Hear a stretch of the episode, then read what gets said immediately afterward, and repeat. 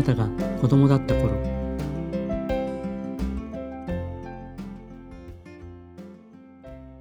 はい。今回は株式会社カナリア代表徳田裕二さんにご登場いただきます。2回にわたりお届けするうちの前編となります。クリエイティブディレクターデザイナーとしてジャンルを超えて国内外のさまざまなプロジェクトで活躍されています。世界的なアワードの受賞歴も多数で輝かしい実績をお持ちです。仕事の面から見ると雲の上のような存在ですが通っていた小学校で2年生の時に会って以来40年以上の長い長い付き合いをさせてもらっています。同じ学校だったのは小学校だけだったのですが何かのタイミングでふと会ったりお互いそれぞれの道を歩みつつも途切れずに今も連絡を取らせてもらっています。今回子供の頃の懐かしい話をたくさんお聞きしましたが彼がどんなことを大切にしているのか考えているのかの一端を知ることができました。それではお聞きください。それでは本日は株式会社カナリア代表の徳田裕二さんにお越しいただきました。よろしくお願いします。よろしくお願いします。はいで早速いろいろと質問させていただきたいと思うんですけれども、えー、ご自身の一番古い記憶って何かありますか？一番古い記憶、うん、一番古い記憶はあの、はい、親父と上石神駅のあのなんだっけ電車がいっぱいあの上石神駅ってあの車庫が、大きい車庫があってね、はいはい、そこの親父がと電車好きだったんでその電車を見に行ってその電車がとてつもなくでかかったっていう記憶があるか、で実はその時の写真があって、え。ー、うん、最近それ見たんだけどモノクロの、うんうんうん、まだ多分ね2歳とかそのぐらいだった気がするけど。あたりかなと思うな。あだから電車がとてつもなく大きく見えた。そう。そういう。感じたんでしょうね。電車を見たというのは、巨大なものをはいはい、でそれがなんか僕にとっては怖いというよりはね、なんかか、うん、わすごすごいかっこいいみたいな感じ。うんうんえうん、いろんなこう車とか電車とかね、うんうん、飛行機とかよく見せてもらってて。なるほど。うん、なんかそのあの乗り物というよりはその、まあ、形とか、はい、大きさとかそういうのにこう興奮してたような気がするね。ねなんか、うん、大人になってからも飛行機初めて見た時ってやっぱ結構びっくりしますもんね。間近で見るとねそうそうそうそうそうそうああいう感覚ですかね、ね、一度あの、うん、6年前ぐらいにこう羽田の ANA の格納庫で、はい、787と777を並んだのを見たことある。あの真下からおすげえ。全貌が見えないですね。とらまあ飛ばないだろうと思ってね。これ飛んじゃダメだろうって思うぐらい。そっかそうまあ、ちょっともしかしたらそのこの時この時子供の時の感覚っていうのはそういう感覚だったかもしれないね。うんなるほどね。うん。徳田さんご兄弟はいらっしゃいますか？僕はいないんですよね。と言って知ってはいたんですけどね、すいません。もう、寛治君は僕は小学校2年生からの仲良しなので、はい、今、オフィシャルなトークしてますけれども、本当はもう、アホを言い合った仲だから。いろんなチームを知ってる仲間だ。いえいえいえ。うんうん、あの子供時代にもちろんたくさんあると思うんですけど特別こうなんか強く記憶に残っている、まあ、エピソードとかあと記憶に残っている場所とか何かそういったものってありますか？ああもうそれはいっぱいあるのね。山ほどあると思う。寛治君と初めてお会いした小学校2年生あの建築中の僕が覚えてるのは建築中の、はい建物で、あの、うん、ヨッピー、佐々木義則君、はい、僕のな僕らの中を。はい、そうですね。気がするんだけど、よく覚えてるのが、あの、建材。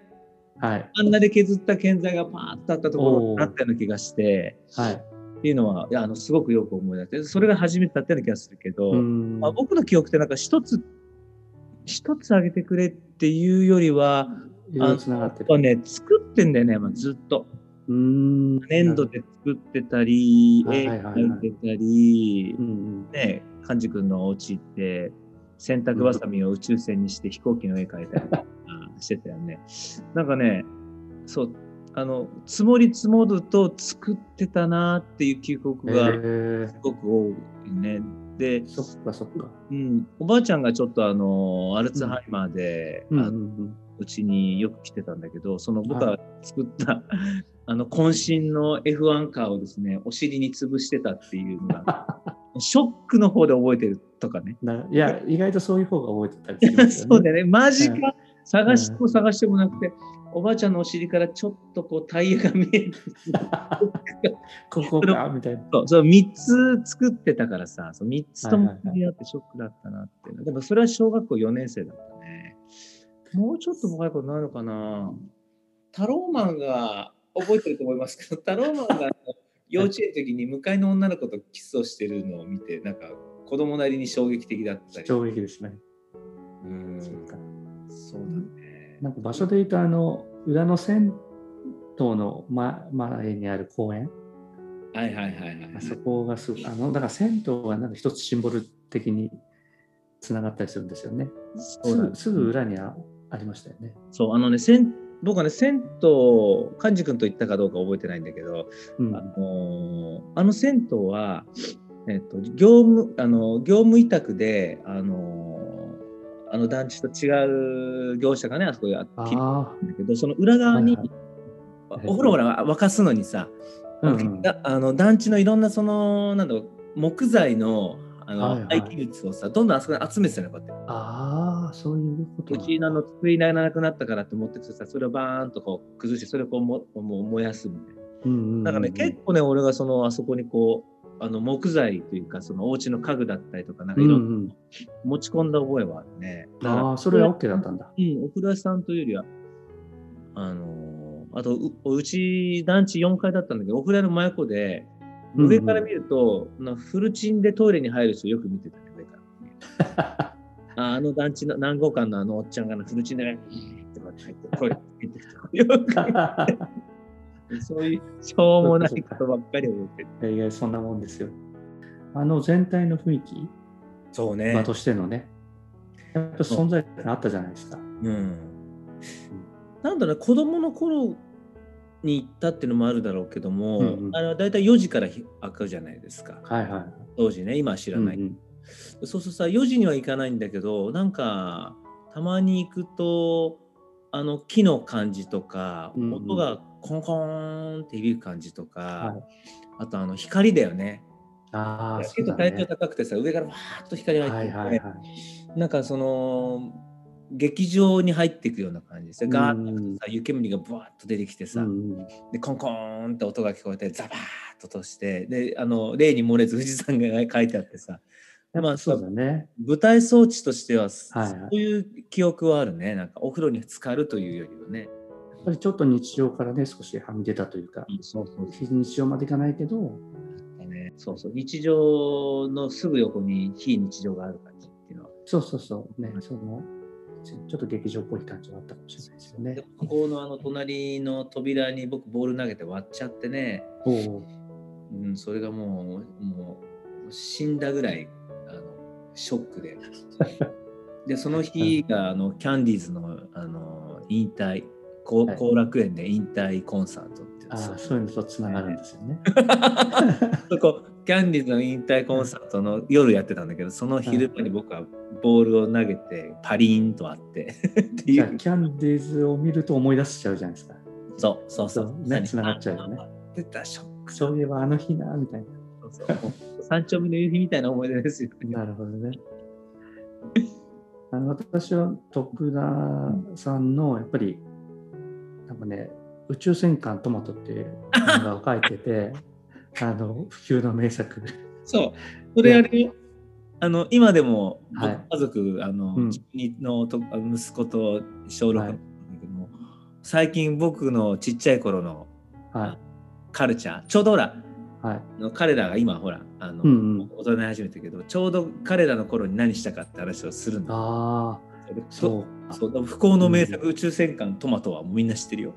いやあれねでもあの画力に僕はちょっと驚いて。そうなの？覚えてない？そう。いやすごい覚えてる。なんかとんでもないやついるなって。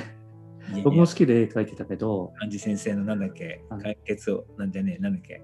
ああのスーパーマンみたいなスーパー親父スーパー親父スーパージジイスーパージジイだ。みたいなの書いたりとかいや、めちゃめちゃうまかったですよ。でも実はあれですよねあのもう一人あの隠れた天才がいたんですよねね。あきちゃんという。ちゃんとね。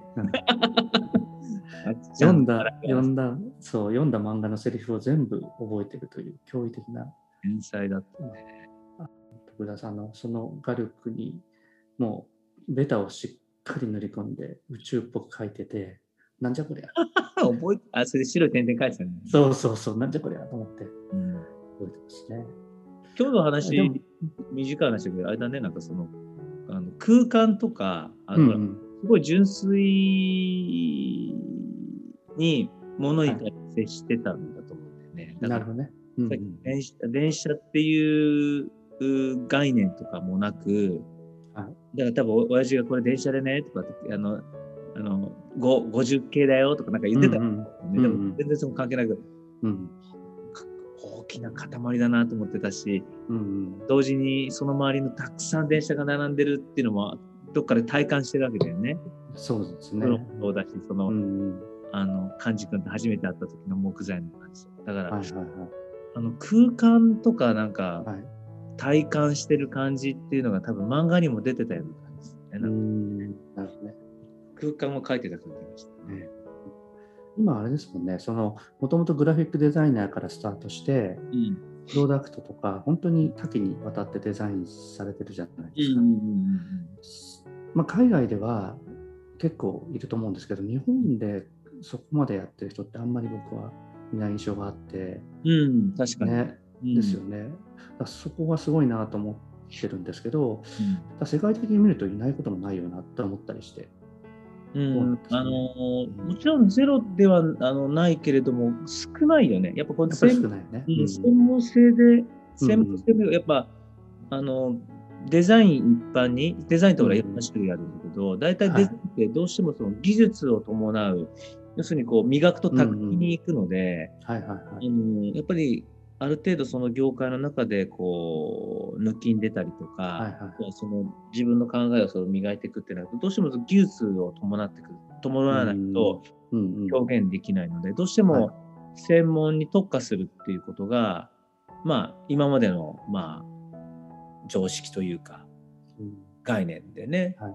うん、で今幹事君が言ってくれた通りあの、それをまたいでデザインをするっていう人がまあ確かに出てきていて、うんまあ、そんなに多くはないけどその中の一人かもしれないね。まああのね。やりたがりっていうのもあるし秋,、うん秋っぽいっていうのもあるっていう性格もあるけれど。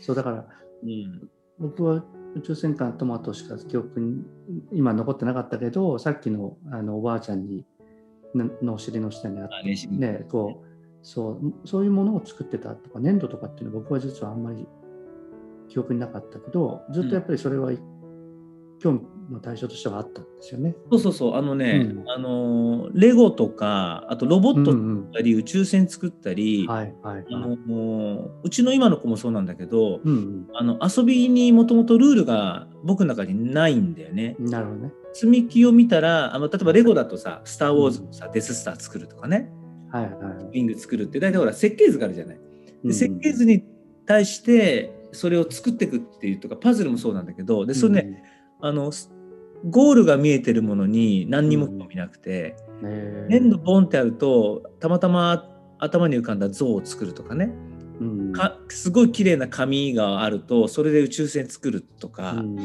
あのミニカー壊れちゃったからそのタイヤであら自分の好きな F1 カー長い F1 カー作るとかうん。なんかそういうこう自分のルールで何かを作る。素材があるとそれを使って自分のルールで自分の作りたいものを作るっていう遊びをずっとしてたから、はい。はいうん、だからあの粘土もやってたし紙でロボット作ったり宇宙船作るのが一番多かったかな。うん、あのあのヨッピーがさ、はい彼とねミニカーでよく遊んでてで彼はうんミニカーでさ昔のあのこうなんつうのあの暴走族がさウィングつけたりとかさはいはいはい。とかカスタムカカスタムしてるそれをねあの、こうマッチ棒でさー。うん。マフラー作ったりとかしててあーそれうまかあれもうまくてさで俺もそれを作って、俺もちょっとこれやったっつって。こうんうタッチを斜めにカットしてウイングにしたりとかね。えだからそういうところからじゃないかな、多分。ー、そうおー立体を作り始める。なるほどね。うん。小学校の時に、うんなのに、あの私覚えてるのは、徳田さんとあの西武美術館に万例写真展を見に行ってるんですよね。おお、いつ頃？6年生。えー、それ何？あの、社会科見学とかで？違いますよ、興味で。マジで行ってみようってマジで？それ言って。すごくは、ないですか？それは多分、俺そこまでカルチャーなかったから、カジ君があれじゃないですか。あの、カジ君の方が全然大人で、いやいやいや。ペース良かったからさ、多分、いやいやいや連れてってくれたと思うよ。そうえー二人で行ったっけ？そう、2人で行ったんですよ。マジで？なんで見に行ったって。新宿？渋谷。なんか渋谷行ったね。うん。覚えてる覚えてる。渋谷に初めて行ったのは、うん、カジ君に連れられて行ったと。ああ、そう。うん、すごい。こんな大人なところって 遊んでるなと思って。いやいやいや。あれは、ムーンレイカーを小6の時に見に行ったのも、カジ君。ああ、あ、そうだ。そうそう。よくなよく行ったなと思って。武道館のレインボーは中学生だっけ？ああ、でもね、中1かなそれも一緒に行ったんだっけ？そうだよ。あれはねね、あれね、すごいんだよ。うちの親父がさ、うんうん。俺が帰ってきた時に、うん声変わりした頃の僕がさ、うん。うん帰帰ってきて「ただいま」って言って「すごかったよ」っていうのをずーっとうん思春期の僕がうん。両親にレインボーがどんなにすごかったかって喋ってるの録音にあんでえー、すごい。あの日の夜の声が俺残ってんだよ。えー、そっか、お父さんもその、オーディオとかすごかったですもんね。そうそうそう。うん。えでもそういうのいいな。そういう形で残ってるって。そうだからあの、ね話が脱線したかもしれないけどほら去年ねおがなくなってさはい。で今いろんなことを企ててるというかまあどうやってうんうんうんつけるかって話なんだけど、うんうんうん写真を撮ってうん。はい。あとあの 3D うんうん化しあの室内を 3D 化してるんですよ。うん。おお。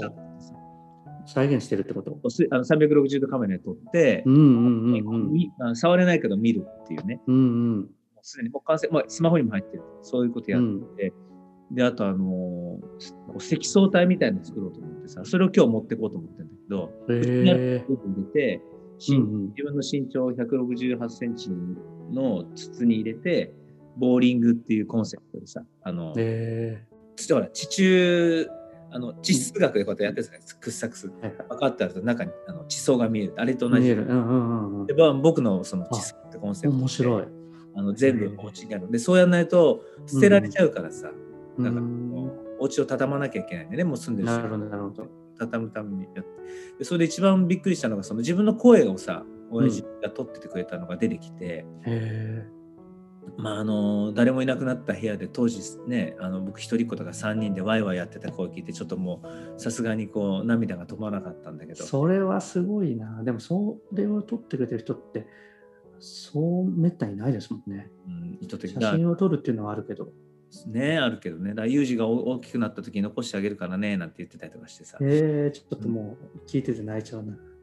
時計があのちカチカチしてる音とかねあの、うんお風呂が奥でこう料理作ってる音がカチカチと音してたりとかさうん俺はもうもう関係なく123456789って言うから「ゆうくんちょっと違うかな?」とかってもう一回1234とかって言ってる声が聞こえてたりとかしてさそう俺はもううん幸せってこういうことだなと思ったし、そうだね。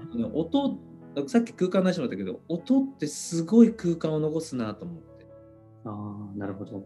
聴覚で音を感じるっていうのはすごい実はあの感度があるって話聞いたことあったけどそういうことをししてたっていうのは、最近になって知ったの？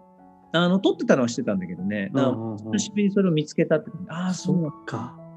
そうだよね。再生を改めてしようってなかなか思わないですよね。そうで今その写真集をね誰にも売らない写真集っていうのと、うん。誰も呼ばない場所を書いてないあの DM を出して展覧会をやろうと思ってるんだけど、うわ。あの自分だけの展覧会やろうと思ってるんだけど、うんそこに QR コード入れてあって、はい僕の声が全部聞こえるようになってて、うわ。いいね誰も聞かさないっていう。はい。前編はここまでとさせていただきますすっかり思い出話に花が咲き楽しく盛り上がりました後編ではご両親のことや子育てに対する考えなどについてもお聞きしていきたいと思います。